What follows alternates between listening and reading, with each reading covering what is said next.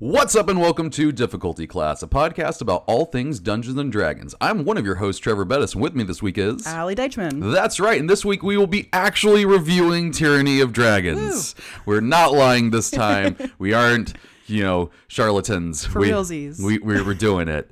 Um, and that's going to be the whole episode. But before we get into that, Allie, how are your games this week? It was exciting. so uh, last time, if you remember, uh, Previously on we Allie's left game. off with Valindra covered in flour. Oh, yeah. Um, she wipes the flour from her mouth so she doesn't have to swallow any of it when she casts the spell Prestidigitation. She cleans herself and she's like, okay, guys, listen. and everyone's immediately like, do we fuck her up? Do we, uh, and everyone, the other half is like, hey, we're all out of like our major spells. Uh, we can't fight a full blown lich right now. And so So this is how it ends. So pretty much they come to a very rough understanding of I need you guys to come to the abyss with me. Ooh. And they're like, why? So you can just leave us there? And she's like, oh, I guess I didn't think of that. And they're like, yeah, you did. Don't be a bitch. And she's like, I, okay, yeah, I was. And so um, Twyla essentially was like, we have to figure out something because I'm not about to pinky promise a lich right now and hope that works. That pinky might come off. Yeah. And so they're talking about what they need to do, and they're like, we have the right spells to get back home if we need to, and they have enough knowledge of the Well, they got abyss that cloak itself. too, right? The one that Yeah. teleports them. Yeah. Yeah. And so they won't Oh, be that's not stranded. That's not cross planes, is it? no, it's not. Oh yeah, there we Yeah. but however, the paladin does have banishment, go. so they can eventually get home. Fuck off, go home. And so, like, they're eventually gonna. They're like, okay, if worse comes to worse, and the lich does leave us high and dry in the abyss, then we can figure our way home. Mm-hmm. That's not a problem. So the other issue is getting lost in the abyss. and so Valindra, her part in this is saying, I know my way around the realm of literal death in the abyss. I'm not telling you why mm-hmm. or how I came of this knowledge, but I do. Mm-hmm. And I have a feeling I know where your father, the big bad guy in this situation, not Valindra, um, is. So that's Valindra's thing to the table, and she's and they're all like, "Listen, yo, we just did a boss fight. Uh, can we long rest?" And pretty much Valindra's like, "Fine." She tosses him a sending stone and says, "Just call me when you're ready." And she teleports out of there. oh Jesus. And so they had a night to re- rest essentially and talk about what the fuck they were going to do. And on their way back, essentially, the uh, Archfey, because remember those Yeah, yeah, yeah, yeah. they're like, hey, we finished our part of the deal because we just needed to win the war and Malabog's dead. That's good enough for our queen. That means you, Twyla, need to come with us. Oh. And so Twyla's like, oh, okay. And so she said her, you know, goodbyes to everybody, just in case. And uh, she got sent to the Unseelie court because Oh. the queen wanted to talk with her. Yeah. Um, so she gets there. The queen's all like, okay, well, first of all, here's your iron flask back. Second of all, you guys didn't fuck up enough to where I won't kill you, so that works out. Hey, that's a good. Yeah, a so, good you prove yourself kind of worth, like you, you know, worth it. So useful. I'm, I'm, I'm gonna, I'm gonna keep up my end of the bargain. I'm, we're gonna. It's been like 400 years since I directly made a pact with someone, so here you go. So Twyla, they all leveled up, took a level in Warlock. All of them? All of them leveled up. No, not all of them took Oh. a level in Warlock, but Twyla took a level in Warlock. Okay, I thought you were like, we're fucking packing this shit up, yo. Can you imagine? No, no, no, no. It was just Twyla, but um, she's very excited about it, and so now she has like Pact of the Fae, and like, and so she's got like cool stuff going for her, and we're already like changing up certain spells to where they fit more with the Queen of Air and Darkness a little bit better than. That's awesome. yeah, she's she's really feeling it because I mean, like, let's be honest, the level twenty bard thing is not really the most fun. So I couldn't blame her for like Mm-hmm. What level to. are they at now? They're level fifteen now. Oh my gosh. Yes, I know that for sure because they just leveled up. hey. But uh, it was it was a lot of fun, really tense because the whole going into the court thing, I had a lot of fun with that. There was a duel. Someone got literally turned inside out. It was a Oh. lot of fun. Okay. Fun for the whole family. Well, it was the unseelie court. Something gross had to happen. I guess, yeah. How about you? um, well, we didn't get to play um uh, Storm King's Thunder. Um, life happened. Uh, but you and I got to do Pathfinder Second Edition, or Yes, Curse the. Crimson Throne. Uh, I had to come late because of work, of course. Um, but even then, I had a lot of fun. I'm Oh loving gosh. this campaign. Yeah. I know I missed a, a game and I missed half of this one, but I'm having so much fun with this campaign. It is a lot of fun, and it's like even if we only get to play for like four hours, I'm still having a blast doing it. Like I have a character voice. I haven't had a character voice in like five years. I know, right? Well, you know, character that I'm playing, not NPCs. But yeah, the, I I'm really freaking loving it, and I like being a, a rouge. Yeah. In Pathfinder Second Edition, um, the one th- rule that came out this time that I was like eh, about was the fact that if you roll a one on a like any check, it's considered like a crit fail, and I'm like. "Mm, I don't know about that. That's weird. it's like, but isn't it like more specific to where it changes the degree of success to one lower? Yeah, It's not technically a crit it- fail, it- but well, it's still a one affects a you know a, a, a just a normal like check or something like Okay. that. That's Yeah, the one that I'm that, like, that aspect eh, of it. that's weird because like there's times where like especially with checks where it's like um a one doesn't really matter so it's weird that there's a rule for it where it's it's like rolling up i'm like oh i pick up uh jokingly i pick up something that's like oh i'm just gonna do a perception check and i roll a one on it it's like well what fucking terrible degree of success can there be so because I imagine that right now, especially at low level, that heavily influences us. But Yeah. like at higher levels, when our perception and everything is like plus fifteen or eighteen, that's a good point then yeah we could possibly still succeed the check, but with a detrimental part of it. that's fair well the check difficulties are gonna go up too yeah, that's but, true. yeah Eh, we'll get there. yeah but not like um, I agree with you though. like my rogue is like getting like magic and stuff and like i'm already thinking about next level i've been like okay am i gonna multi-class next level am i gonna go into like sorcerer or some shit yeah because like i love the rogue stuff and i love the stuff that i'm getting from it but i also like this idea of him being coming from like this icelandic sort of like magic tribe Yeah, um and get them runes out. yeah, basically, because one of one of the feats I took at first level was arcane tattoo, and Kyle took it also. And uh, yeah, and we're brothers. Our characters are brothers. Um, so we came up with a story that like we got them together as part of like this, you know, like um, Coming of age? coming of age Yeah. thing. And like he got necromancy and I got illusion. And so like I'm trying to find these things that fit well with a rogue while still being magical. Mm-hmm. So like I've taken, I got two more cantrips from the arcane uh, spell list, and I, I I really do like. I, I it's funny because like everyone said that Pathfinder first edition was like oh I love it because it's so customizable. I feel like this one is way more customizable because Yeah. it's still fun. Like the customization in Pathfinder is just like hey you can take a spell from another uh, list.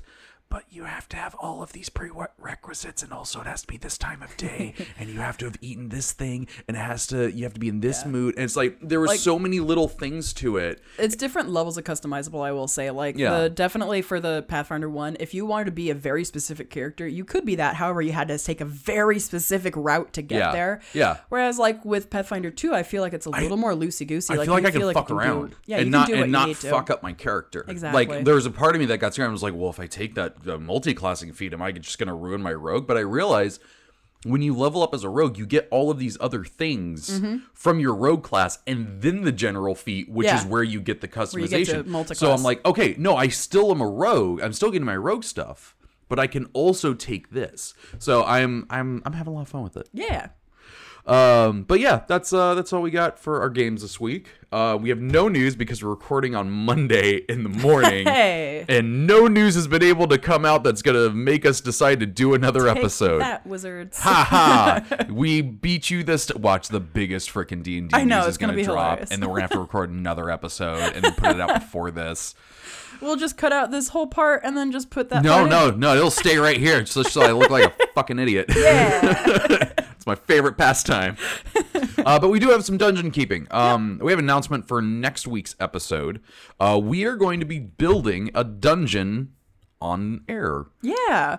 So pretty much we have this idea of we want to put out some polls onto Twitter and ask you guys and our followers on there, uh, like what kind of dungeon would you like? Like what area would you like it in? What kind of monster would you feel like, you'd like, to be the um, focus? Like biome. Yeah. Uh, like uh, you know what what kind of boss monster, what kind of minions Yeah. and stuff like that. I mean, like, because both Trevor and I are both huge proponents of we believe things need to be in there for a reason, not just because it matches the CR. Yeah, yeah.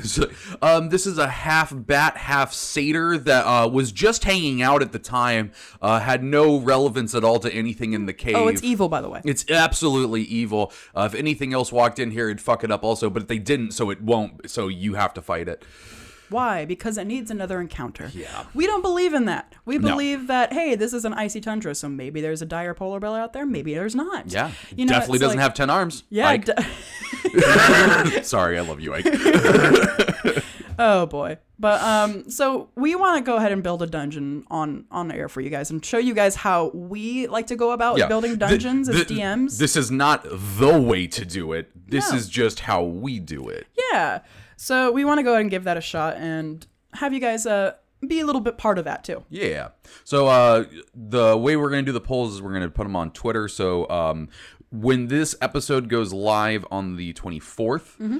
hopefully, um, there will be yeah there will be polls up on Twitter. Uh, they'll all be in one thread. Go through, put your answers in, Mm-hmm. and uh, those answers will influence what we are going to make on the next episode. I hope you guys are excited about that because I, I think it's a pretty cool idea. Yeah, I'm- tooting I'm our own excited. horn for a second. uh, but uh, yeah, I think it's gonna be a lot of fun. Mm-hmm.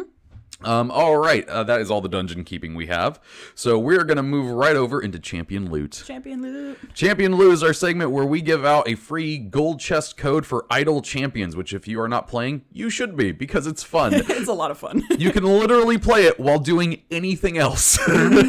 Reading a book, play Idle Champions. the first day I got it, I played for 19 hours because I was cleaning the house also Yep. and then forgot to turn off my computer.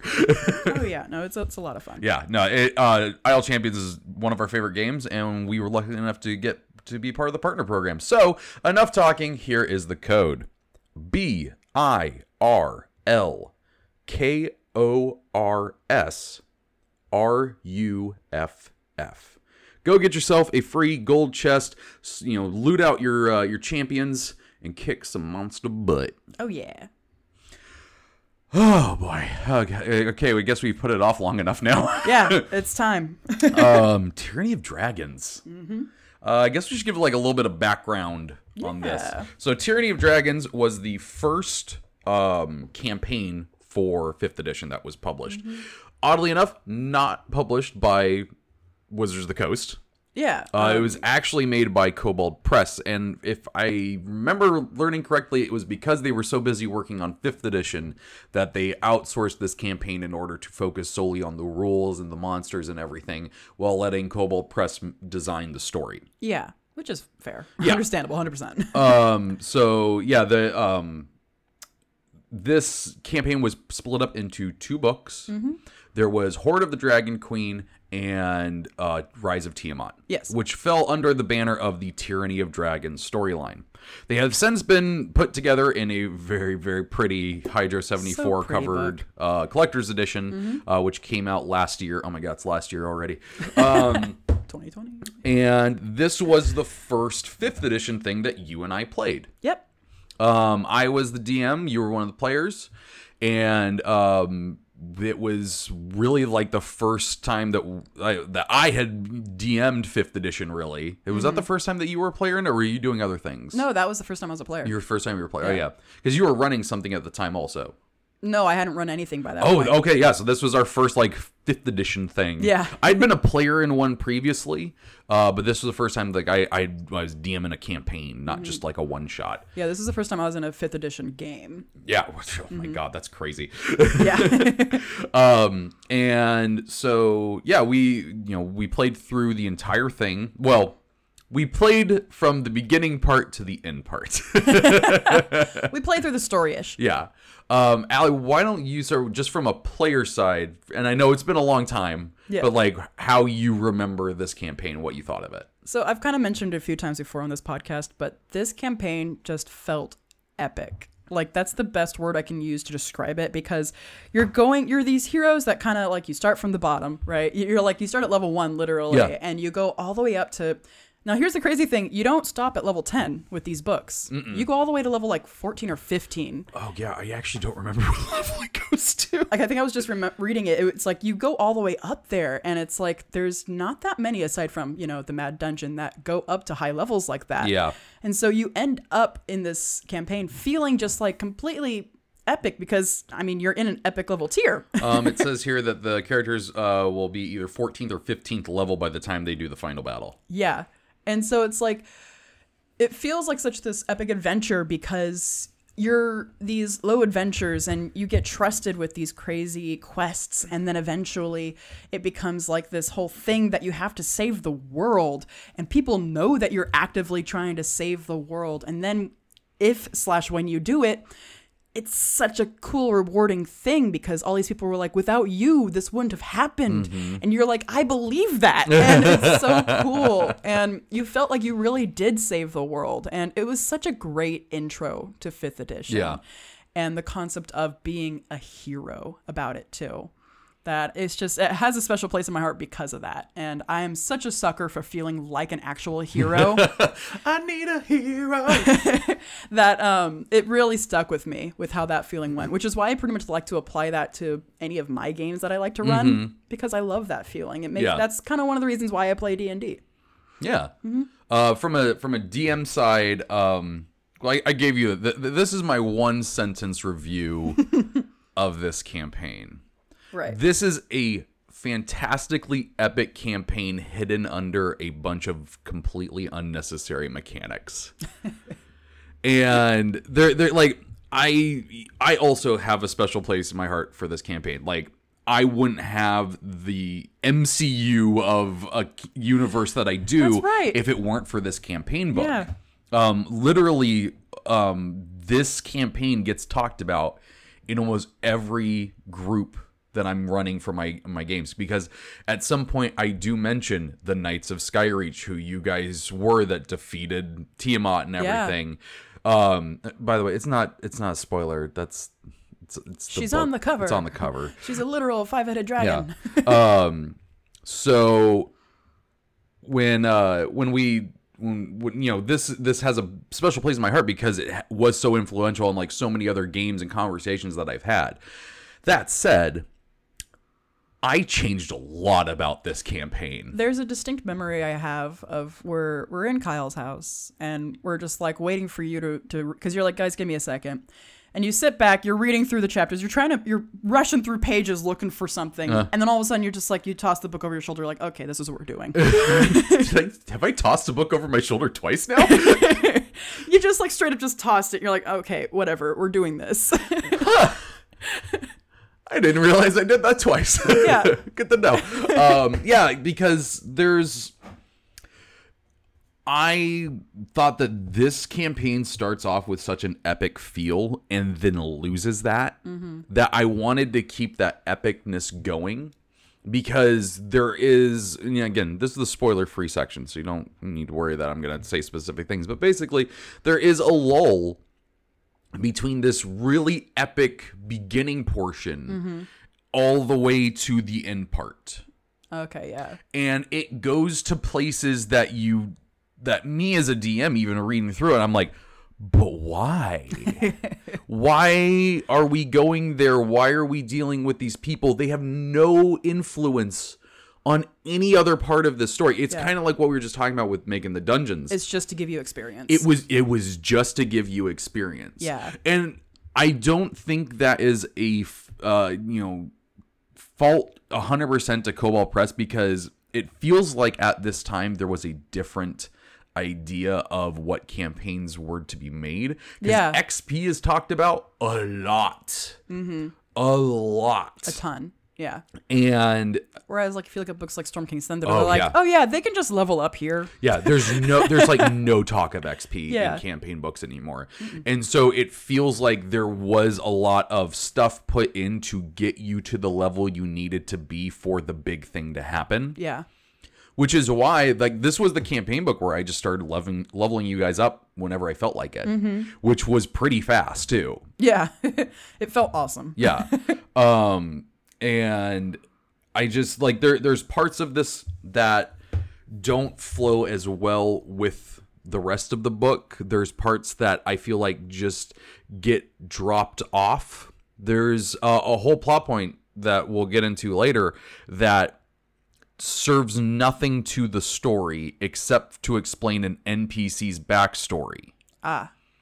It's a big event. Like if I were to do this in another campaign where they're in the city where this happens, this would be like the event. This would be The the thing where it's like, "Oh, this some this is fucking bad. Something terrible just happened and we need to figure it out." Whereas here it is uh two paragraphs, one of which is only about the NPC that Interesting. it's a backstory too. so it's there there's a lot of confusing things in there. Characters just kind of come in and out without having real influence on the story other than to be a sounding board for the players Yeah. it's eh, there there was a lot of strange decisions made in it that at the time like I'm I will say that at the time of running this I was not at my good DMing abilities. You weren't an experienced DM. yeah, th- this was this was coming off hot from freaking uh the 4th edition. Yeah. So like I still was in the mindset of like you know encounters and shit like that. And so this one trying to do both things of like story but then also 4th edition style encounters and dungeon crawling was really bewildering to me and and I kind of this is the one that kind of just threw me into doing storytelling Over heavily in encounters, Yes. Um, and so I kind of appreciate it for that. Like that's the weird thing for this. Like I have a special place in my heart for this campaign, but the more I look at it, like I used to recommend this to new DMs. I would not do that after this read through. Yeah. I absolutely would not do that for uh, do that after this read through because like there's so many confusing things. Like literally from Horde of the Dragon Queen, it, it it goes like all right, chapter to chapter to chapter to place to place to place to place, mm-hmm. and then like to right, get to C, you have to do B. yeah, and then Rise of Tiamat comes around. And it's like, all right, throw all that out the window. You need to skip around through chapters. You need to have a Yeah. chart next to you. I was looking at that because there's actually like a whole thing where it says, "Oh yeah, advancement." It's like it's designed around this, and you go from 11 to 10 to 13 to 12, back to 13 to 15 to 16, back to 13, yeah. and then you go on to the big thing. and and the the one of the more bewildering parts of this is that chapter 13 that you go back to three times is hang on let me let me let me check this. Let me just double check. Yeah okay. It is five pages long. Which in reality, in like recent campaign sorry. books, three and a half pages long would just be stuck at the end of the chapters. Like instead of saying going to 11 to 10 to 13, it would just be at the end of chapter 10. yeah And then instead of being 12 to 13, it would just be at the end of 12. And then 15, 16, 13, it would just be at the end of 16. yeah So that way you wouldn't be jumping back just to that one chapter. Which, by the way, I think they really only outline like one concept and then they say, oh, just Um, amp it up. there's like two concepts each time Yeah. um but it's it's literally just like but we don't know where the players are going to be when it happens so just do something Yeah. So it's, it's, it would have been better if 13 was kind of just put into a whole different way. It is was- also funny that it isn't until chapter 13 that it covers character death. Really? yes. Oh, that's when they're worried that they're going to be Yeah. murdered? Yeah. Oh, that's interesting. We'll, we'll get into that during the spoiler part. Yeah, yeah, yeah. yeah, the, the again, this is the spoiler free section, but Yeah. we'll, we'll get into the more spoilery stuff uh, after the DM's Guild spotlight, but really like there there's a lot of good stuff in here. Like I do fully believe that, but there's also just so much fluff and you know obstacles to enjoyment sometimes. So, like I mean, like, I gotta, okay, I gotta play a kobold advocate, so to speak. okay. Um, do any of these like fluff or extra random encounters or even whole chapters serve as like a forewarning or foreshadowing to like a end mechanic or like No. a reasoning to things like oh this guy has this because of these events or anything like that or is these whole chunks of story just put in there for the sake of advancing an experiment experience Uh, mm. Not that I can think of. Okay. Like the there's one part that we'll get into in the spoiler one where I read through it and realized, "Oh, this these 3 chapters are literally just so they can get from one place to another place in the Sword Coast without doing a travel scene." All right. and that was it and that Yeah. and, and it was basically three dungeons mm-hmm. and they didn't serve anything to the plot other than oh this is the way the bad guys are going we got to follow them like wily coyote style go through the dungeons kill everything Right. and then end up in the place that we needed to be to the whole time and i cut all of that out and filled it with story that i felt was more applicable except for one of them one of them i did just because it was halloween time and Right. that was kind of my my my thing at, back then. I liked doing themed uh, episodes of my seasons, even though it was like now I now if I did that, I'm like that's a freaking weird. That just came out of nowhere. Came out of nowhere. but you guys had fun with it, and it, and it was just a a, one-off uh, session. sixth stat to my ability score. Oh yeah, I mean like th- this isn't spoiler, so that, yeah, I, I did a freaking Lovecraftian Halloween Yeah. thing with you guys. sanity score is great. Yeah, I gave you guys sanity scores, and uh, you got chased by a Shoggoth. Yeah. like that one that was m- more my old style today that would never happen like that's a fun one-off that i wrote that would be fun to do as a one-shot but i would never put that in a campaign Just now. insert here. yeah and that and that's just showing the difference between 2013 trevor and 2020 trevor yeah. Um, Seven years. Wow. yeah, right. um, so yeah, there there's a lot of differences there, Mm-hmm. but that's that was the only like filler thing that I put in. The rest of it, I wanted to make sure that everything felt like it was progressing and that there you saw what the goal was, you saw the connection And had to a the point plot. to the plot. Yeah. Whereas like this one, like even even the stuff that we played, there are a few times where I'm like, I'm surprised no one has a problem with that part because it served nothing to the story except for moving. Yeah, because I remember there's even a whole little mini box here that says recurring villains, but I realize it says like if they weren't murdered in the first book, they might come back in the second book. Yeah, that's that's the other odd thing. There there's so many specific things that have to happen in this campaign. Yeah. So many like like this happens and this happens and this happens, but then there's also astronomical amount of we don't know what the players did. which is crazy to think that like that is said more in this book, this structured book Yeah. than Storm King's Thunder, Curse of Strahd, Tomb of Annihilation. I mean, remember when we first looked at um, Baldur's Gate, like Descent into Avernus? Mm-hmm. How many times did I look at a chapter and say every single one of these paragraphs start with the word if? Yeah. If the players, if the characters, if the characters. Yeah. Like every other paragraph started with if. yeah, which I feel like is a more, it- which is a better way to do it because this book says, all right, all of this stuff happens and this happens and this happens, and then like the last paragraph is, but if that thing didn't happen uh, in that last book, this stuff can't happen, and I'm like, what? Why did you spend five paragraphs talking about this then? Yeah, and that's the only downside is that they don't really provide a way to around that. Like, if this didn't happen, here's what you do, and it's like, oh, okay. Oh yeah, no, like um there's something that you guys did that it, it it's n- not covered in the book that it happens. And then in the next book, it gets a one sentence thing is like, but you know, that might not have happened. And I'm like, cool, what are the ramifications of that? And I'm like, oh, oh. And, and like, this is me, young DM, only being a DM for two years now. Yeah. And I'm like, but what do I do? And they're like, fuck if I know. and I'm like, okay. Um, I will. So funny enough, I was also just the same exact box where it says like the recurring villains thing. It says, oh yeah, if they were killed or captured, simply replace them with new NPC characters here, or assume that they were resurrected. That's their answer. Yeah. And I don't know, like, that, that's kind of what I'm talking about with like the NPCs that just kind of come in and out.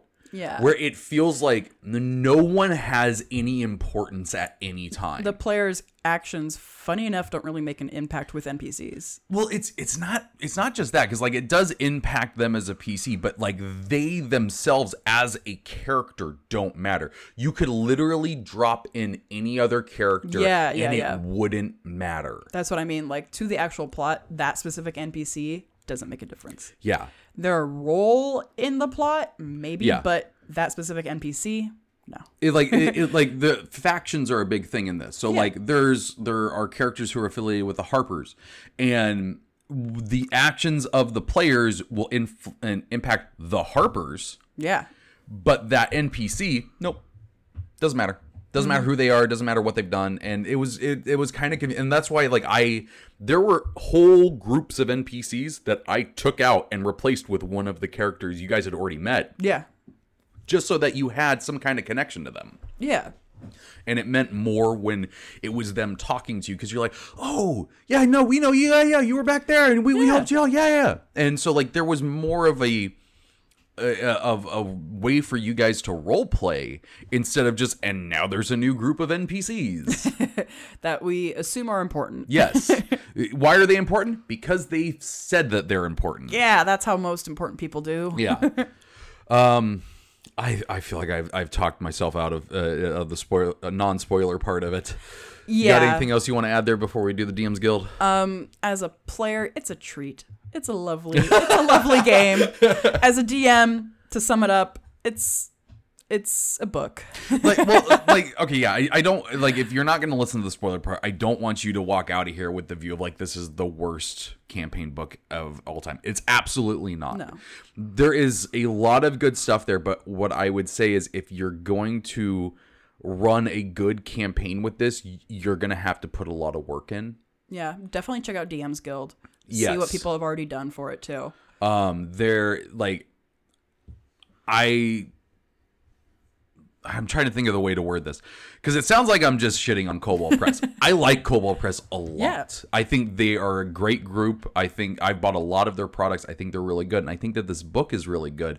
But because of how things were at the beginning of fifth edition i think that's where like some of this campaign got muddled and I'm not blaming them at all for it. Like they they had to do a lot with an unknown thing Yeah. because like before this in 4th edition most campaign books were in like little flimsy little things that came with maps and stuff like that. Like Yeah. they came in folders. This was like the first you know hardcover book for a while. And so they had a big task handed to them. Mm-hmm. And what they came out with, I, you know, at the time had a, a shitload of fun with, despite have, despite changing a bunch of stuff in it. But I think that this is a good book that you should at least check out. But mm. I, i- if you were to tell me review it rules as written, I wouldn't score it very high just because of a lot of the fluff that's in it. Yeah. But as far as the actual story goes, Oh yeah, and, that, and that's the thing that I don't think should be uh, uh you know overshadowed. This book is super important to the canon of Dungeons and Dragons as It's- it is right now. literally influences the rest of the Yeah. campaign books. Like stuff from this shows up in almost every campaign book Yeah. from here on out. yeah, it, it's heavily like There's stuff from this in Baldur's Gate Descent into Avernus. And I'm not just talking like, oh, because you know back when they fought Tiamat and stuff like that. It's like no, literally things are important plot points Yeah. from this book in Avernus. and the events of this book altered the Sword Coast quite a bit yeah. too. If it weren't for this book, Storm King's Thunder wouldn't have happened. Mm-hmm. Like it, it, it is so influentially important. Waterdeep Dragon Heist wouldn't have happened Yeah. because Neverember. yeah so there there there is so much of this book that is important but and i and i highly recommend running it for that reason if you're especially if you want to keep you know all of your campaigns in the same world this is a great place to start with it just my recommendation is putting in a little extra work Yeah. on it so let's move into the DM's Guild Spotlight, which is from Kobold Press. Again, I it sounds like I'm shitting on Kobold Press. I really do like them. If you do not know who this group is, I highly recommend checking them out, and that is why we are uh, going to have them as our DM's Guild Spotlight. Yep. Uh, so again, non-spoiler parts. There is a uh, the end part of uh, Hoard of Dragon, uh, Hoard of the Dragon Queen. Yeah.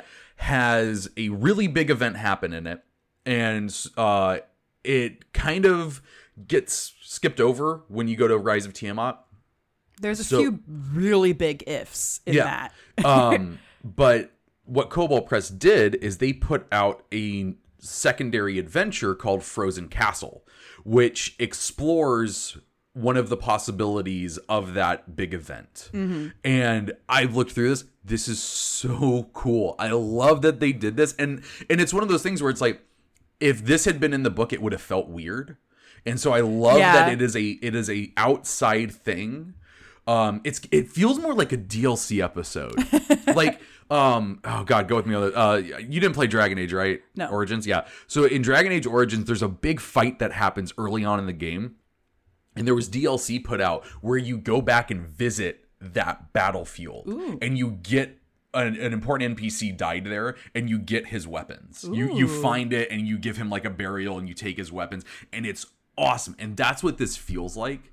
It feels like that return to something big that happened, and you're kind of it's allowing you to process it.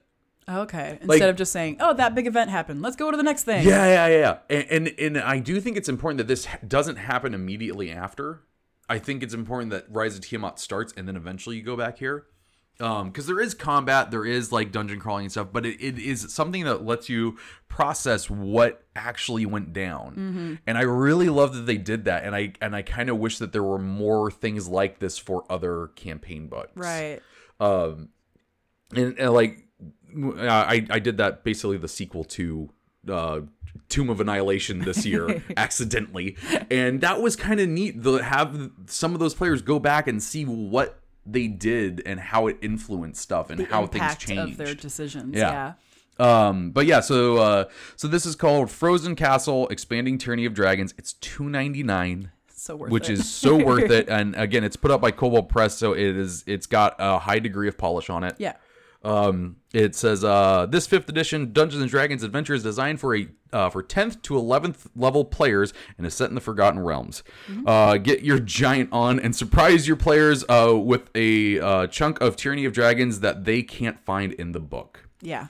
Um, I highly recommend looking at this, especially if you're going to be running um, Tyranny of Dragons. If you're not running Tyranny of Dragons, this uh, supplement's kind of wasted. uh, your players won't have that much of a connection. There's stuff for them to do, but I, if they, if they're going to do Tyranny or if they've already done it, this might be a fun one to like have them go back and check out. Definitely. Yeah. Um, so yeah, we'll link this as we normally do, but uh, otherwise, uh, Frozen Castle, Expanding Tyranny of Dragons is from uh, Alexander Winter and Kobold Press. Check it out. Okay, let's get into them spoilers. You made it. We're here. You made it. Um, yeah, again, if you don't want spoilers, this is your time to leave. we enjoyed listening for that you that you were listening for us. Thank you. Big pause. um, so, emphasis. spoilers.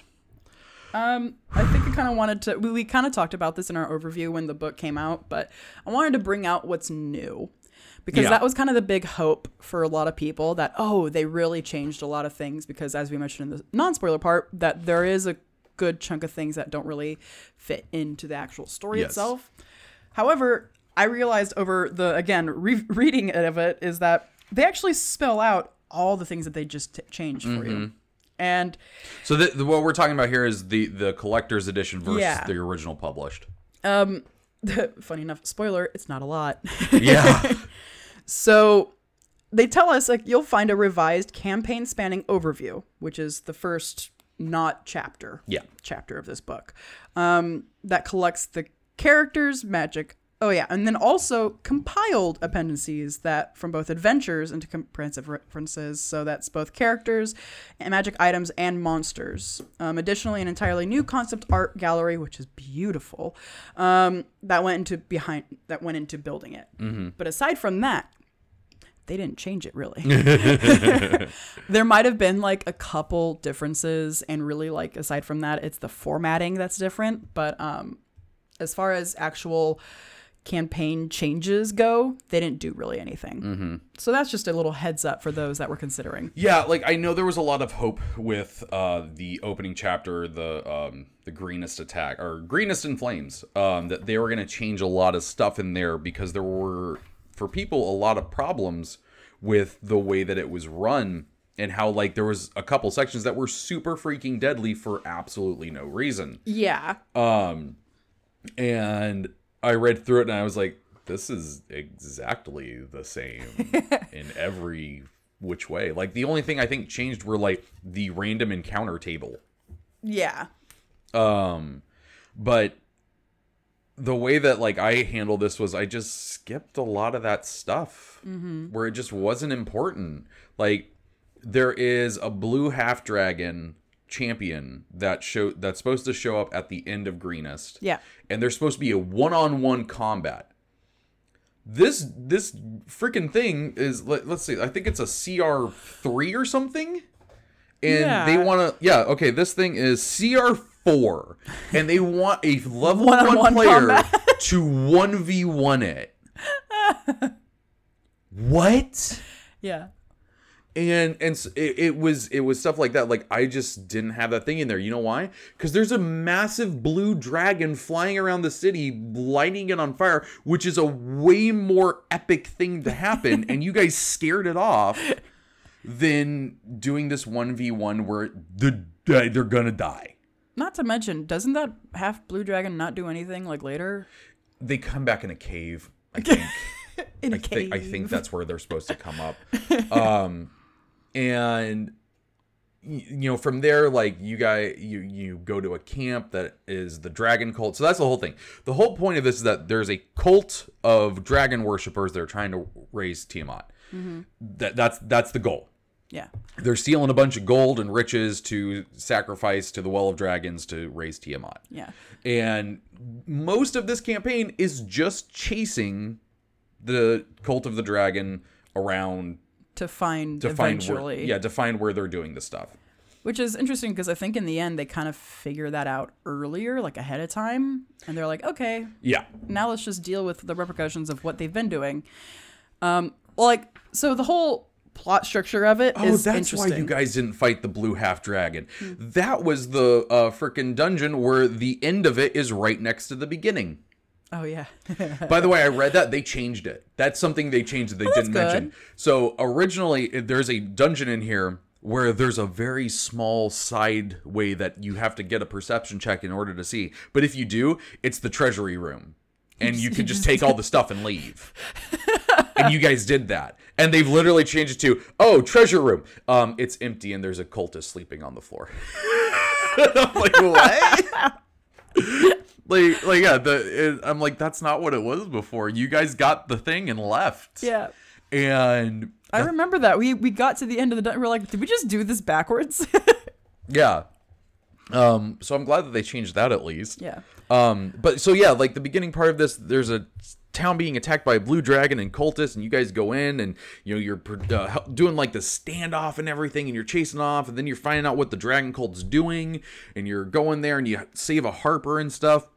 And then it's like okay um we need to get to i, I what was it? Was it neverwinter? Was that where you guys need to get to or something? It's been a while. I know. um but so y- then it goes to chapter four which is on the road and it's literally you join up with a caravan and this is the strangest part so they give you uh let's see four paragraph description of uh ultriel or Elturel is that the the place from Baldur's Gate Descent to Avernus Oh, Elturel. Yeah. yeah, Eltr- Elturel. Um, they give you four paragraph description of that, a three paragraph description of Baldur's Gate, which you'll be going through also, um, and then there is a paragraph description for every person in the caravan. Oh my god! And I'm like, so you gave just you know kind of an overview of the cities, and then gave every character a paragraph. I'm like, that seems weird. Like they even say you can spend time in Ultrail and do stuff, and I'm like, but you haven't supplied anything to, To do, do that, that. with. um, and so yeah, then they go on a travel, and this is this is where I, I guess I chucked the book. Because after that it is three chapters of okay go into this house find a thing. It's going to direct you to an old castle. Yeah. in that old castle you're going to do a, a long dungeon crawl which Oh, yeah. culminates in fighting a toad man That's which has nothing to do with the cult of dragons. He's just like holding them or something. Yes. He's like secret thing them yeah, he, away. he, he's their help their transportation because underneath the castle is a teleportation thing Right. that takes you to a lodge, which is another uh, dungeon crawl. Right. Which then uh, you come out and you are in the place that you need to be. Right. And I was just so taken aback by like, what? How? Yeah. But there, like the the cult of the dragon doesn't even show up until the end of the lodge part. Yeah. So the reasoning behind that that I was reading is like if you look at the the synopsis, the overview of Yeah. it for the DM, pretty much it's saying, "Hey, they're trying to do all of this in secret, and we want to try to keep that as a secret until the second book because Yeah. that's when it's revealed that it's the cult of dragons." So it's like there there was a whole sentence in there where it's like, "Oh yeah, his whole goal is to get these dragon masks and he has already several of the five. And I'm like, I hate that sentence. what does several of five mean?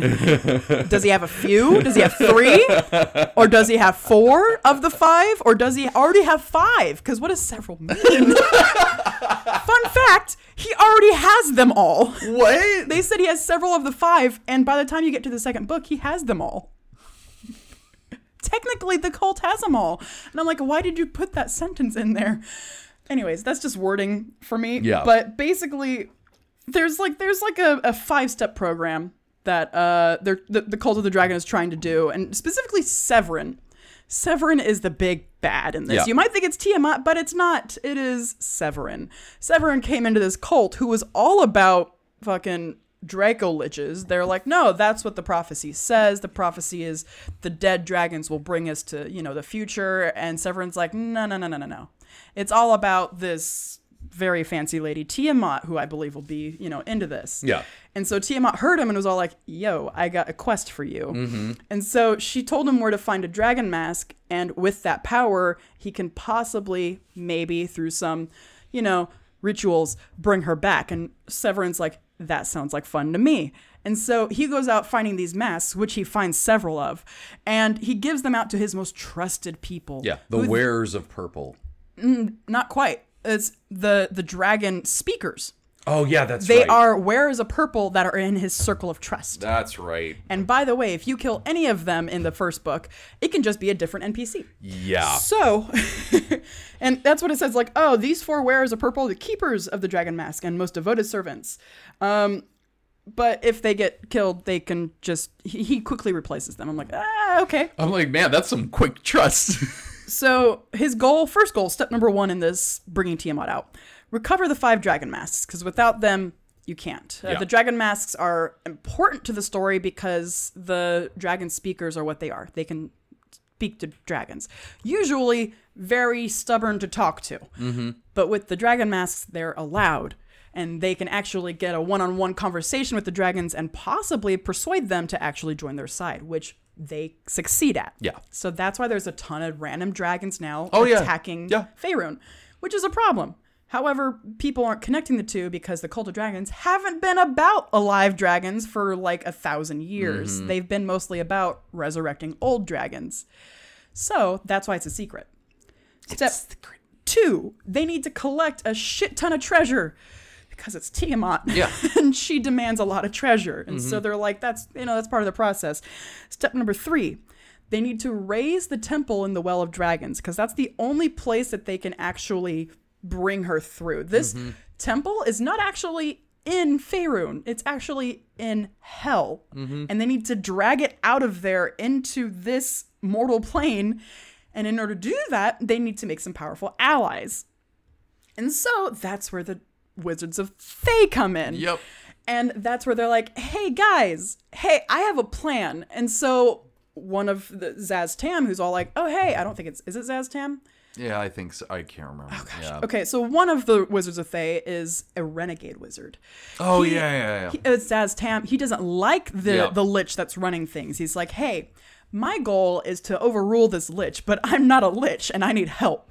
And so he's like, my guess, because he's just guessing here, is that Tiamat will reward me for this, and that she'll just give me the power to take over the Red Wizards of Thay because of what I did for her. Mm-hmm. So now the Wizards of Thay are in it because they're necessary this this is a lot of plot but they're necessary to bring the temple out and to do the next step which is sacrifice hundreds of victims, which is what the good chunk of this first book is about. You're realizing a lot of people are going missing, and you need to figure out why and how. Mm-hmm. And you're going through, hopping throughout the Sword Coast, finding these people are being secreted away. They're not being murdered, they're being taken.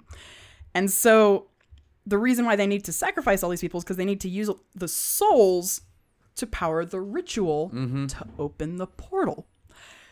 So that's step five. use the ritual to open portal that Tiamat can use to get from hell into the mortal realm. And then they win. That's their plan. And so I understand looking at that five step plan, um, that trying to build an adventure around that concept might be a little tough Yeah. especially if the players aren't supposed to know about one through three until the second book. Yeah. And that's after the fact it's already happened. Yeah. Um, especially since the first step already happened technically before the book even starts. The the the big thing is is that that sounds like a really good book outline. Yeah. And that's the thing, like nothing in there has anything to do with the players. That's the problem. That the whole thing we, we talked about creating villains before. Yeah. That's the villain's motivations. Yeah. The thing about motivations is that they're supposed to be fluid and if things change, his motivations need to shift. Yeah. the thing is is that these motivations are so stuck in it to where even if things change they're just replaced Yeah. so that way it can keep going That I like I love how they do with Strahd, where it's like, here are things that could be his goals. yeah Um, oh, the person that he'd taken interest in in the group died. Uh, okay, now he's obsessed with this. Mm-hmm. Okay, that didn't happen. Now he's obsessed with this. None of which the players ever have to know actually changed. yeah And whereas like this one's like this stuff has to happen in order for this campaign to happen. yeah. And it was funny because i was reading because i was curious i was reading the last chapter and how it was supposed to go down. Basically the players need to take down the mask people the people who are wearing the masks. That way they can handle the dragon heads. Because if they fill out like this four step process before the boss fight happens tiamat goes from like a cr 25 for 14 level characters 14 or 15 level characters to maybe a cr 20 Yeah. and it's like you take out like half her health and you take away like half of her legendary actions Yep. if you do the right steps and if you don't they straight up say if you don't do this they'll probably die Yeah. and then what's hilarious is that they even finish it off saying like what happens if the characters fail because that's a possibility i'm like all right sure Yeah. and i read it and it's like oh yeah um tiamat does what a dragon would Yep. she eats all of her supporters mostly Yep. that red Fae wizard she didn't give a fuck she ate him Yeah. and uh she's just The, the whole ruling the whole section could just be turned into Tiamat don't give a fuck. yeah she don't give a fuck and so she just eats people and she does her thing you know Yeah. you do you um and it just kind of felt like oh okay Yeah. but like it, it you had to do these this step process before the big bad fight. The- the- otherwise you wouldn't win. I think the problem is, is that there's at no point where the players can actually get that leg up to feel like, oh, we just stopped them from doing something. That doesn't exist in this entire book Yeah. until the end, which is why I changed a bunch of that stuff. yeah. Um so that was the villain's motivation Yeah. their goal is to bring tiamat out through a- meticulous process um you're the dm Yeah. this is the part where i didn't read into it too much because life gave me not enough time Mm-hmm. what's the player's point of view from this So the uh, the adventure hooks yeah are few. okay uh, like one of them, the one that Kyle went with that I really ended up loving was like you had a vision of a gold astral dragon that told you to go to greenest. Ooh. Um, also, that turned out that that was actually his past life as in as a gold dragon influencing his future because we had it that it Oh, he was out, a dragonborn, wasn't he? he was a dragonborn Yeah. and he actually was that gold dragon and then something happened to him and he was reincarnated as this dragonborn That's cool. and that was his past life telling him like you need to go do this to become what you need to become Yeah. so kyle like kind of really pushed the group. Um, and Tara's character was uh curious about dragons. We I, I had it where like everyone had a curiosity about dragons in some way that was pushing them through it. But the other reason I, that you all were motivated to do it is because I told you they were going to raise Tiamat in chapter 2. Yeah, you did. you didn't keep it secret. I didn't keep it a secret Yeah. because I'm like, there's no reason for them to do any of this if they don't understand that the world is going to end. yeah. And so I told, like, you guys had someone and you were interrogating them.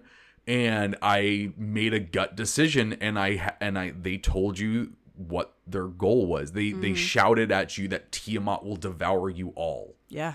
and I remember that now. Yeah. and that was the mo I remember that moment so well because everyone at the table went, "Oh shit." and that and like there was never a question from that moment on what you all were doing. Like we need to stop this. yeah.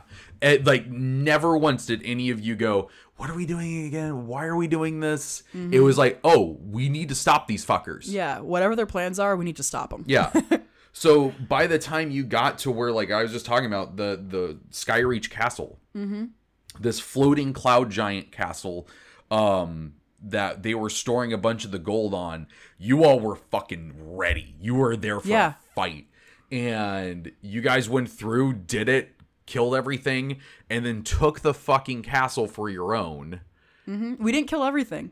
Oh yeah, yeah. We yeah. talked our way you talked your way. Yeah, the the because of our knowledge of the fact that these giants are helping dragons. yeah, that's the thing. There wasn't, and I mean, it, I I haven't read through that part again in in uh in this, but like to and if I remembered correctly, there was no good reason why that cloud giant was helping them. Yeah. that I could remember, and so like I had it that they were paying him, and then you guys like talked him out of it, and then he helped you guys fight the white dragon on there, and you guys had this epic moment.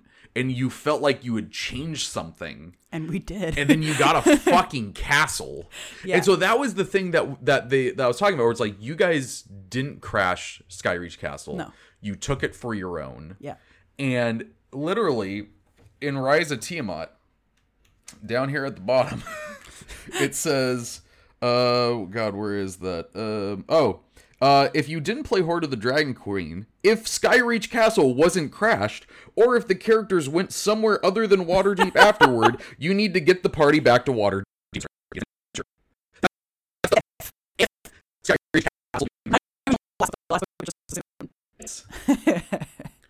So yeah. yeah, it, I just it, that that was. But I love that you guys did that. I wasn't gonna take that away from you. Um, Mm-hmm. Because the even book if, said like, so. like even if I had played it wrong, even if I had fucked up what the cloud giant really was, and I'm sure I was. Like I'm sure at this point there's something in here that says why the cloud giant was with them and whatnot but I don't care because it was such a good moment for you guys as players, Yeah. and you all remember that so well that.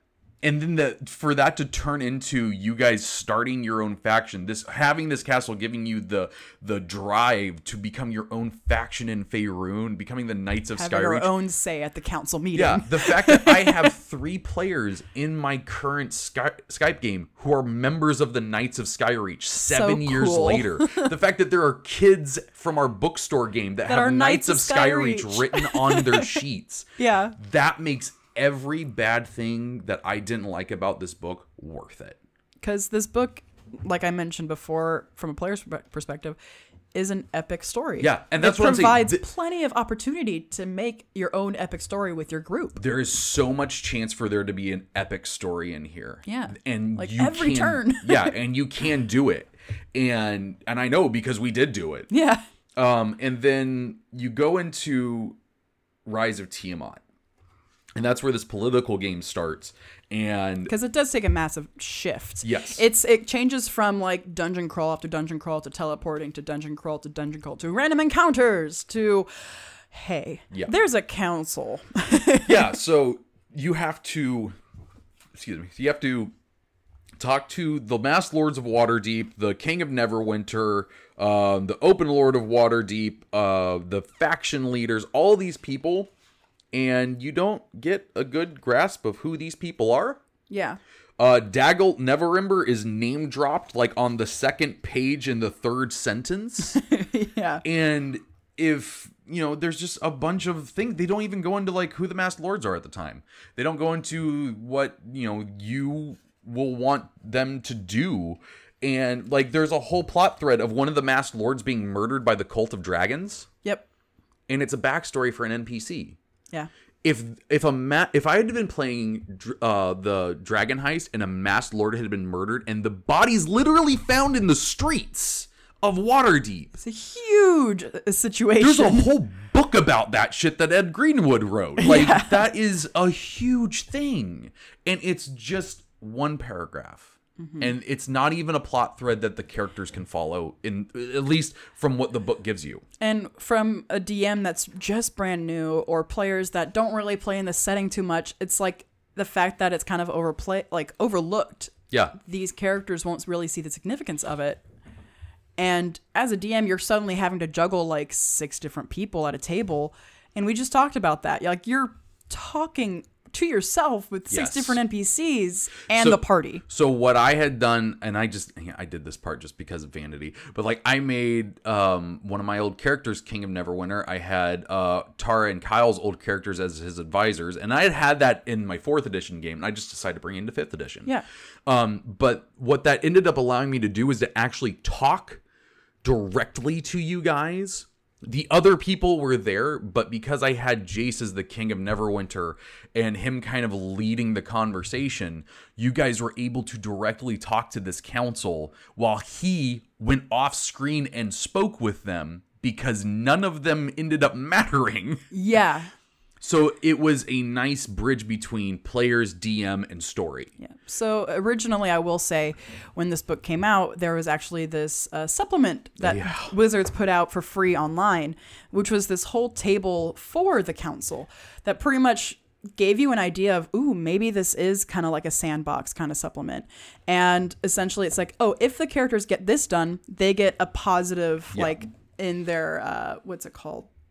Oh, uh, for the the need of support and stuff like yeah, that. Yeah. So it's like they pretty much get a rank up in the, oh, we'll support you graph Yeah. of for So, like, each faction. So at the top, it has the factions: Harper's Order of the Gauntlet, Emerald Enclave, Lady Laeral, Silverhand, Dagult Neverember, Never Ember, a uh, bunch of people and everything. And then at the bottom of it, it says number uh, score needed for support, and it has all of these things you can do. Kept possession of Skyreach Castle. The only other time it's mentioned. yeah Um, you know, ki- uh, killed uh, Resimir. You know, captured uh, Resimir. You know, killed stuff like that. It's like you have an idea of like it kind of puts up a front of saying, "Oh, their characters change the perspectives and can change the story." But once again, killing this person adds a plus here, but then that character can be replaced later. yeah, I kind of wish because if they were trying to make it a political game, that the pluses and minuses would be more substantial. Because Yeah.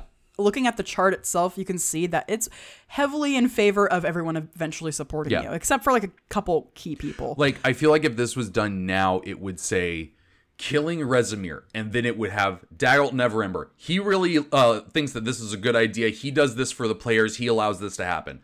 Laeral Silverhand, she doesn't think this is a good thing that happened. She does this. She takes this away from them.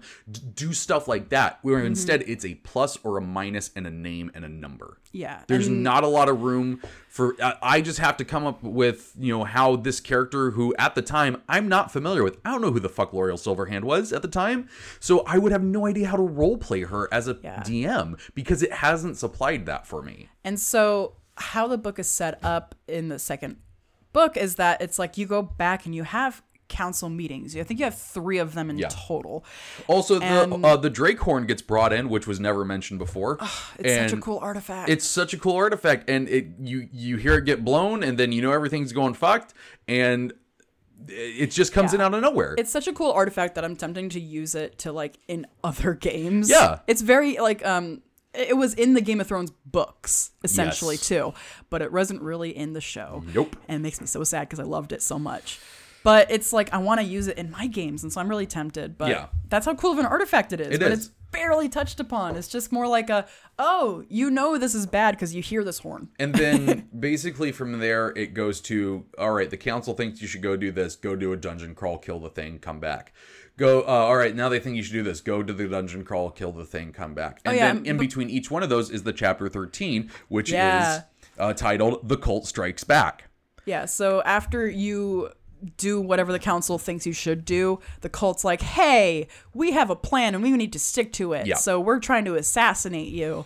And then as you go through the book, these assassins get more and more powerful. But don't really do anything other than just, Just show that the cult encounter. is mad. Yeah. there's not a big thing. Like conclusion uh great heroes uh rebound from uh losses to fight even harder from the cause for the cause they believe in. Uh what? I it's just it it doesn't do a lot of stuff. It's trying to say, like, oh, this will help influence the player's motivations to do more. yeah. Whereas if they had known that Oh, Tiamat was a problem, thanks to uh raised dead a lost battle is a setback not a defeat what is this? It's a wake up call to any player who assumed that uh, the character's victory was assured. The Cult of Dragon is committed to its goal and will stop at nothing to achieve it. The characters must uh, be even more committed to theirs. Yeah. And that it, it, it, I don't know. Probably though, the coolest part that comes in is the metallic dragons, Yeah. and that was another part that I will always remember because you guys, like, really got into like talking we had to, to fight for that support. Yeah. Unlike every other faction, it felt like we actually had to fight for that support. And here's the fun fact about that: that uh, section is three and a half pages long. Mm-hmm. And that was probably one of the things that we spent the most amount of time on. But the thing that I love is that in these three and a half pages, it actually gives you detailed information about each one of the council members of, Dra- of Metallic Dragons, ah. their motivations and desires and attitude and everything. And that's why that scene was probably one of the most influential and heaviest roleplayed because I knew what I was doing. you actually knew how to play politics with these NPCs. Yes, and that was just so much fun. And When we just goes- presented you a coral crown, you knew how to react to that. and but that's and that's the crazy thing. You got the coral crown from that Lovecraft one-off, yeah, I know. and I loved that. I loved that the Lovecraft thing actually ended up coming into play. yeah. Well, I wasn't about to give up my dancing sword. Right. um, but then there's a really cool one where you go to Thay and you're like, "Hey, you guys fucky," and they're like, "Ah, we're cool." and then like Eric has nightmares that almost like kill him, and it's fucking great. Yeah. Um, and and that that was a fun one. And then the actual last fight is not.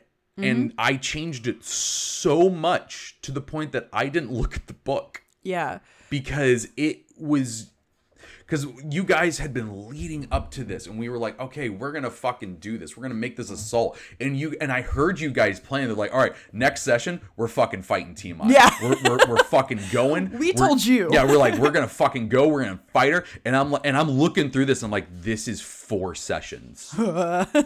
Because it was you gotta run up there. You gotta do this is a whole dungeon crawl The Well, the of Dragons, is a huge, expansive place. each square equals 20 feet. Yeah, it's like it's Storm King's Thunder kind of style. yeah.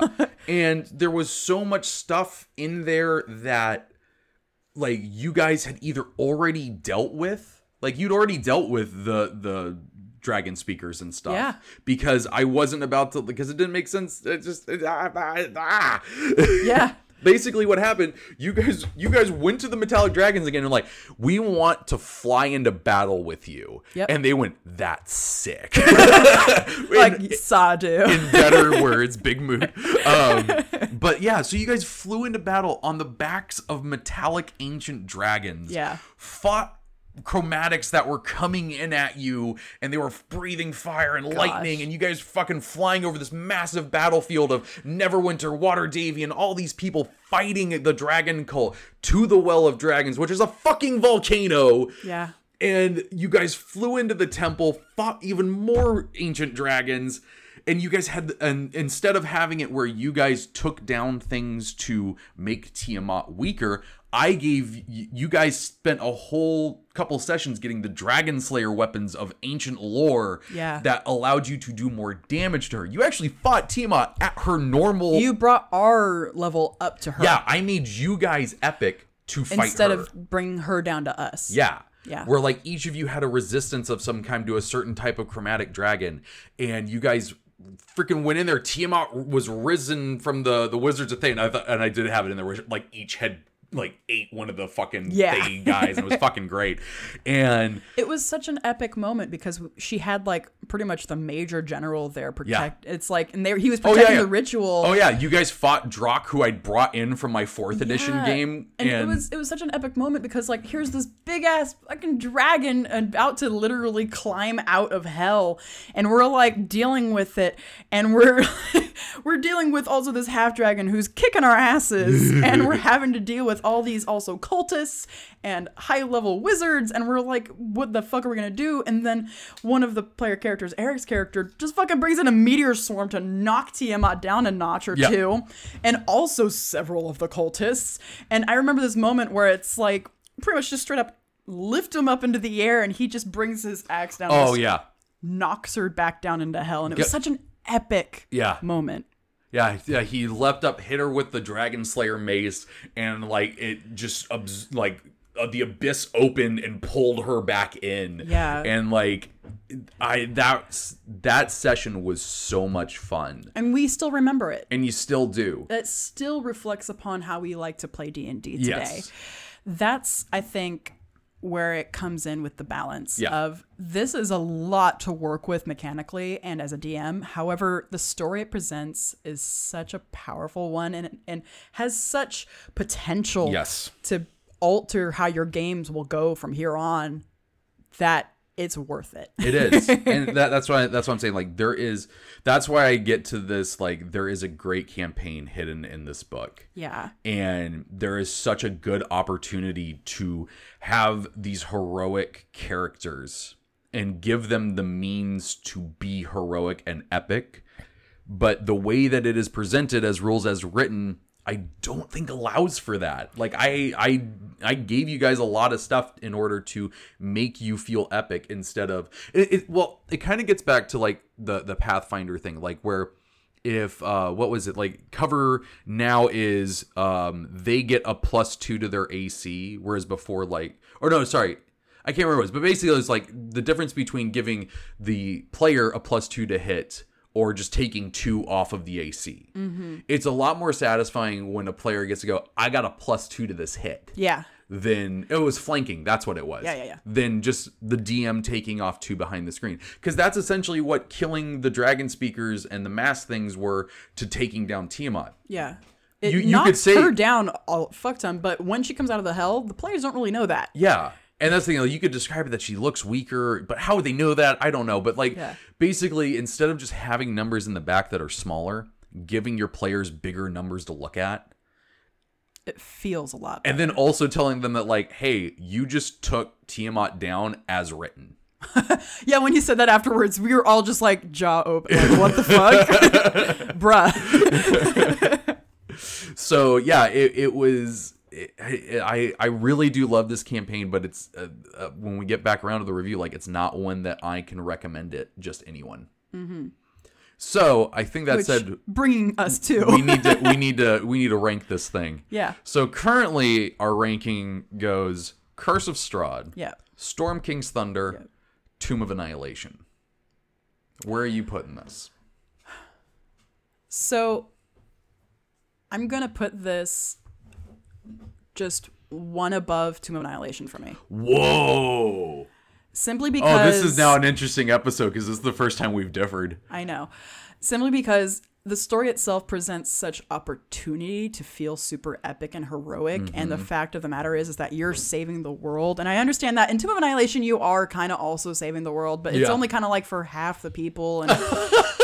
And it's like, but then it's like, oh, the souls. It's like, but that doesn't really impact the characters entirely unless it's personal. And it's mm-hmm. like, okay. But then it's like this one, if you don't do it, the world's ending and it's like that's that's a one stop just just stop right there mm-hmm. and it's like okay cool whereas like with tomb of annihilation there's also two very sections to it and it's like and one is just a huge dun- jungle crawl and the other one's just this huge meat grinder of a dungeon where I would feel like Tyranny of Dragons kind of fits just one above that. I wouldn't maybe even tied with it personally, but just Damn. barely above it. Damn, you're making you're making some good points. I wouldn't put it above at all Storm King's Thunder because I think Storm King's Thunder handles the traveling a ton better.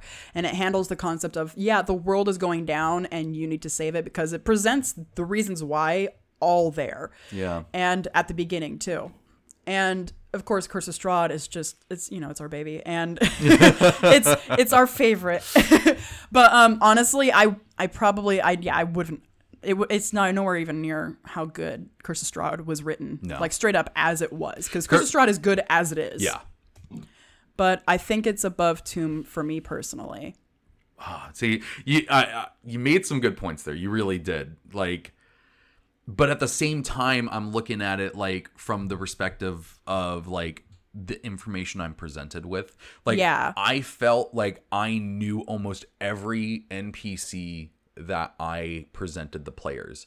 Even if it was just a one sentence description or two sentences or something, yeah. I felt like I knew who this In character Tomb, was. right? Yeah, who this Yeah. character was in Tomb more than a lot of the NPCs that I was given That's in very Tyranny true. of Dragons Yeah. Um, there's yeah I, I do like that there is more of a sense of epicness but if we're going as written that epicness doesn't come in until book two It- before that it's a scooby-doo chasing through doors thing if we were building it off of these two books, definitely the first book would be way at the bottom.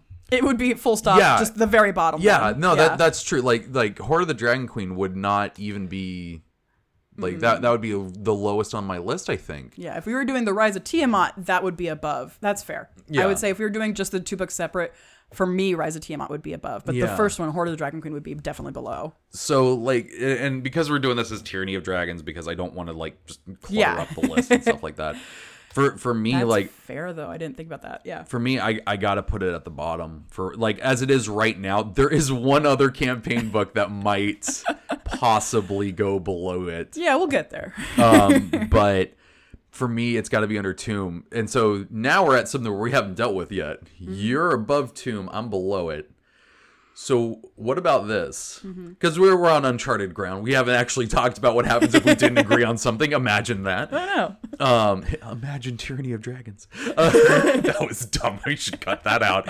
Um, what if we put it up to the listeners to be the third chair, All right. to be that tiebreaker? So tell you what. Uh, after listening to this, go check out our Twitter account Mm-hmm. at Difficulty Class.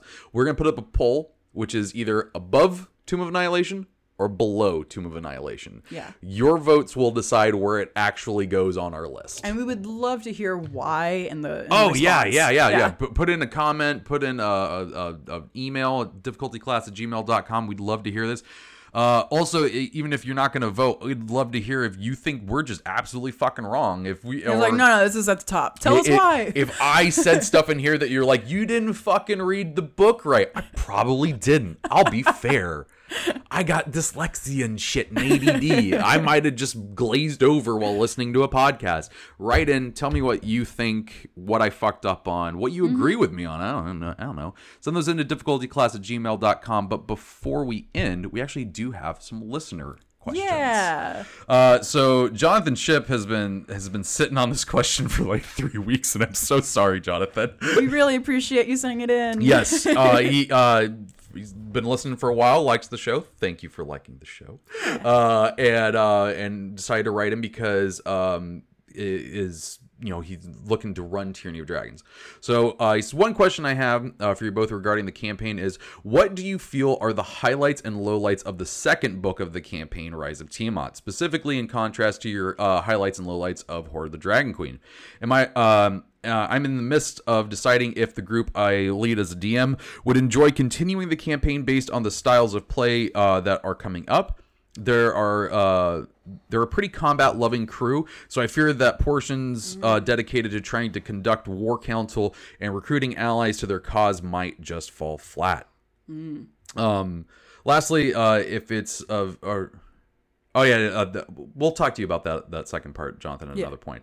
But for this, if they are a combat loving group, I do think there's room in Tyranny of Dragons for it. Yeah. Um, I definitely would probably Or not take. Tyranny, uh, Rise of Tiamat. Yeah. I would I'd probably definitely take the the course of action that Trevor took actually and have almost like a a go to person. Yes. As opposed to them acting to the to the whole council themselves. Mm-hmm. Be like, hey, listen, this is what we just did. What do you think we should do next? I mean, you like, what does the council think of this? if uh, if your group is focused specifically on combat, you can be like, hey, just be honest with it. Talk to the table and be like, hey, do you want me to just railroad these parts and tell you, like, have them be like, all right, we've decided on this, or let them have their Or input would if they wanna be part of that? Or would you want to be part of that? Or they can just tell you where you need to go next. Because Because there is plenty of dungeon Yeah. crawling in in uh, Tyranny of Dra- or Rise of Tiamat part. Yeah. Um, not I, I I don't think there is as much as Hoard of the Dragon Queen, but there is enough that I think your players would have fun with it. And Mm-hmm. really, the last fight will let them you know kick some ass and feel awesome. Oh yeah. Um, but definitely with as far as the council goes, talk to them, ask them straight up before you go into it. Be like, guys, just to let you know, this is actually kind of some politics play into this part of the campaign. Would you guys be interested in being part of that, or would you rather just say no? And you'll be surprised. Sometimes a like fighting heavy group will be like, no, we want to Yeah. put our opinion in Yeah. there. And that itself can lend to some really cool sessions Yeah. because all of a sudden these people that like, oh, I'm gonna smash hard and that's it, will be like, no, I have opinions about this, and then all of a sudden these like NPCs will have to react to those, and so that can be a lot of fun for your players. I, I agree with that. And and as far as hi- the question goes about like what are your highlights and your lowlights, like I cut out most of the lowlights for me for the second book. Um, but really like the highlights for me was you guys talking to the chromatic or the metallic dragon council. Yeah, And like probably the lowest light of it was uh when you guys did a dungeon crawl like in the Arctic because it was like okay, yep, into the next room and there's more stuff. yeah, definitely like take a look at the at the villain motivations Mm-hmm. and see what you want to keep in there and be key to the story. Yeah. Because if the book says, "Oh, this already happens off screen," it's like, do you want it to be off screen? Yeah. Because if you do, keep playing the book. Mm-hmm. but if you don't want it to be off screen, like consider taking that moment of the villain motivations and their plan and their plot into the actual dungeon or what have you itself.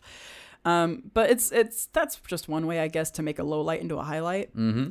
But um, take a look into the book before you play into it because there are some. This is one of those books where you should probably read through and figure out does this guy ever come back? Is this Yeah. actually important? Because a lot of the times, funny enough, in this book, the answer is no. Yeah.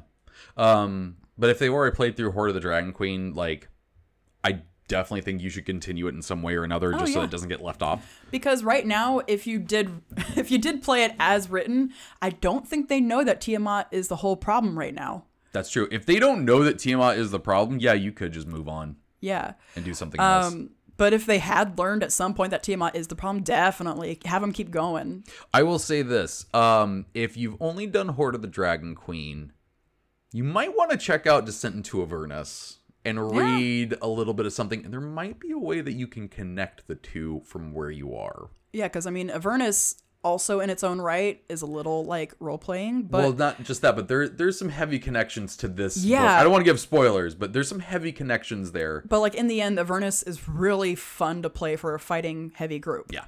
So it's like that would be a good transition piece. Um. So we got another listener question. I'm not going to read their email out because they didn't actually like say what their name was. So we're going to use an old Greg Miller joke of Hip Hop Anonymous. Uh, so Hip Hop Anonymous writes, uh, "Hello, love your old work." Thank you. Thank you. You're awesome, Hip Hop Anonymous. Uh, I actually plan on running this book uh, for my wife. So here's my question: How would you, uh, if you were to do it, uh, run this book for one person? Thank you for your time. Best of luck on your future work. Thank you. Um, this so originally before you, Eric, and uh, and Morgan came, I was only going to run this for Tara and Kyle. Oh, okay. So there's only one more person than his wife. yeah. And what I was going to do was I was just going to have an NPC travel with them that I controlled. They had a cleric and a paladin. so I'm like, uh, oh no, they had a warlock and a paladin. Yeah. So I'm like, okay, I'll be a hitter. And I'll so be the I'll be the front man. and so I had a guy who w- didn't talk very much um, and was just kind of reserved, but like a really strong dude. And he was just going to be there to punch things. But w- the cool thing that you have uh, the ability for now, Mr. Hip Hop Anonymous, Mrs. I don't know, you know, I'm not, I don't know, uh, is you could do sidekicks. Yeah. The Essentials kit did come out with a wonderful, uh, brand new concept of sidekicks and Yeah. companions, essentially, to where they're full on characters that don't have a character sheet. They have their own stat block and they level up with the characters. Yeah. And the character, the, the your PCs, like your your wife, would actually feel like she had an impact on this person coming along with them. Yeah. As opposed to like uh, an NPC that you throw in to follow along. Granted, you could make this NPC to follow along because I've done that before too. Not necessarily with Tyranny of Dragons, but with my boyfriend, where it's like, oh, it's just a one on one campaign. I straight up made a whole nother character and like, yeah, she's tagging along with you because you guys were friends a while ago. Mm-hmm. And it's like, yeah, you're doing this. And so it's like, definitely one on one, I wouldn't recommend. Unless she's like going like, I don't know, like super covert, like spy, and then you could Well, kind of adjust the, the campaign a bit. do, but I do think that you could do this just with one other person. If Yeah. you, I would say two sidekicks. yeah, that would probably be a little bit better. Um, and on your side of the screen, toning down some encounters. The easiest way is to take away the number of people. Yes. Like if there's like four goblins and one person, maybe make it just three goblins. the, the other option that you could do is uh, have uh, one sidekick, but level them higher than what they should be at the time. Yeah. Like I'd almost say start off at level three, yeah. um, and then just keep that pace. Be generous with the leveling. Don't Yeah. follow the book itself and what it suggests. Um, I, that'll, I, I think balance out. I think with a little with a little elbow grease, you could totally do this. You could make it a level 20 campaign. Ooh. What? Yeah, one person fighting Tiamat in the end. level 20. You got fucking one punch man over here, just going up against the dragon. no, but seriously, that would be so much fun. Not just like one single person, but one person with like a couple other no, friends. No, fuck that. Do one per do the freaking one punch man of campaigns. Just have your wife level twenty fighting. I wasn't. wolf- Yeah. No. She won't start at level 20, but. No, but that's what I'm saying. You should totally do that. It'd be awesome. so it's like definitely. You don't even need to roll initiative. Did you hit? Everything's dead. But you know, in seriousness, yeah, I would say balance the leveling out so that way she she's leveling up a lot faster than your enemies technically are. Because those CR encounters, CR is Dusty's here. it does. Those CR encounters, CR one means four level one characters can make it. So just take that into consideration when you're playing with one person, because uh, you're you're essentially trying to adjust the game from four people to one. Yeah. So leveling your own players up, one makes them feel epic because if they can take down bad guys, it makes them feel fun. Like it's just a fun setting. But um, as opposed to making the bad guys just seem less, it makes them feel like as if they're not doing as much of an impact on the concept of the story. Whereas if they're just powerful enough to be able to handle all the shit that you're throwing at them, then it makes them feel cooler. Yeah. But still, level one level twenty against all the book would be funny. it would be funny, but definitely I think it would be fun too to just have a level 20 character at the final showdown. yeah, that's true. Yeah. as opposed to like a level 14 or 15. I'm ready. It's not that far of a difference. It is, it is. But, you know, for one character, it could mean a huge difference. Yeah. Uh, also, I'm going to mention here real quick because it just sounds like I left him out on the doorstep. Dusty's in the house now. yes. Hello. we, we didn't just leave him on the doorstep. Um, but uh, but yeah, so I I hope uh, that answered uh, your guys' questions. Hope that helps you out. If you have your own questions, you can send them into difficultyclass at gmail.com and we might talk about them on a future episode. Maybe we will revisit some reviews at some point. Yeah. And you can send in your own thoughts and whatnot after hearing what uh, what our opinions were. Mm-hmm. But uh, that's going to be our show for this week, I think. Yeah? yeah. Um, one, one more question. Oh, though. oh. So what, because we talked about this with the other game, with the other books. What level DM do you think you should be Oh. for running this kind of Oh, campaign? damn. Like, what do you suggest? Like, both of us, obviously, I don't think a new DM should run for this. So so I, I think we'll go with like the the we'll go beginner, intermediate, And veteran. and veteran. yeah. I would say intermediate. That's fair because the plot isn't so sandboxy that Yeah. you can easily follow it and it's not so heavily reliant. But at the same time, if you're reading it straight out the gate and you're expecting it to be fine exactly as written, then it's not going to be that way. Yeah. It it, it, it going from the first book to the second book is like a hard left turn. Yeah. so like I do think that you need to have some DMing experience under your belt to like really handle that one. Kind of similar to Tomb, Yeah. where it was like that that second half just comes out of left field. And so and and also like having the knowledge uh, and the the being comfortable enough with cutting stuff out, changing stuff, doing stuff Mm-hmm. like that. I think you need to have some experience under your belt in order to have a fun time with this. But I'm not saying that a new person couldn't have fun. It's just who I'd recommend it for. Yeah. Um, but that is going to be our show for this week. That was good. That was a good one at the end there. Uh, if uh, you have any uh, questions, topic suggestions, or stories that you want to share uh, with the show, you can send those into difficultyclass at gmail.com and we might talk about them on a future episode. If you'd like to stay up to date with us, you can follow us on Twitter at difficultyclass or on Instagram at difficultypodcast. Uh, and uh, oh god, what el- I, I screwed this up. I don't remember what else I say there. The best way to support it. Oh yeah, the best way to support us, besides listening, which we very much appreciate, Yes. uh, is to leave a review on the podcast service of your choice that you might be listening to right now, uh, and also telling some friends and letting them know that hey, I have a D and D podcast that I like listening to. Maybe you'd like listen to it as well, uh, and you know, grow the community. We'll talk to more people, have some fun. Yeah. But uh, until next week. Uh, and I feel like we've done this one before, but I'm doing it again. Don't get killed by a literal five-headed dragon.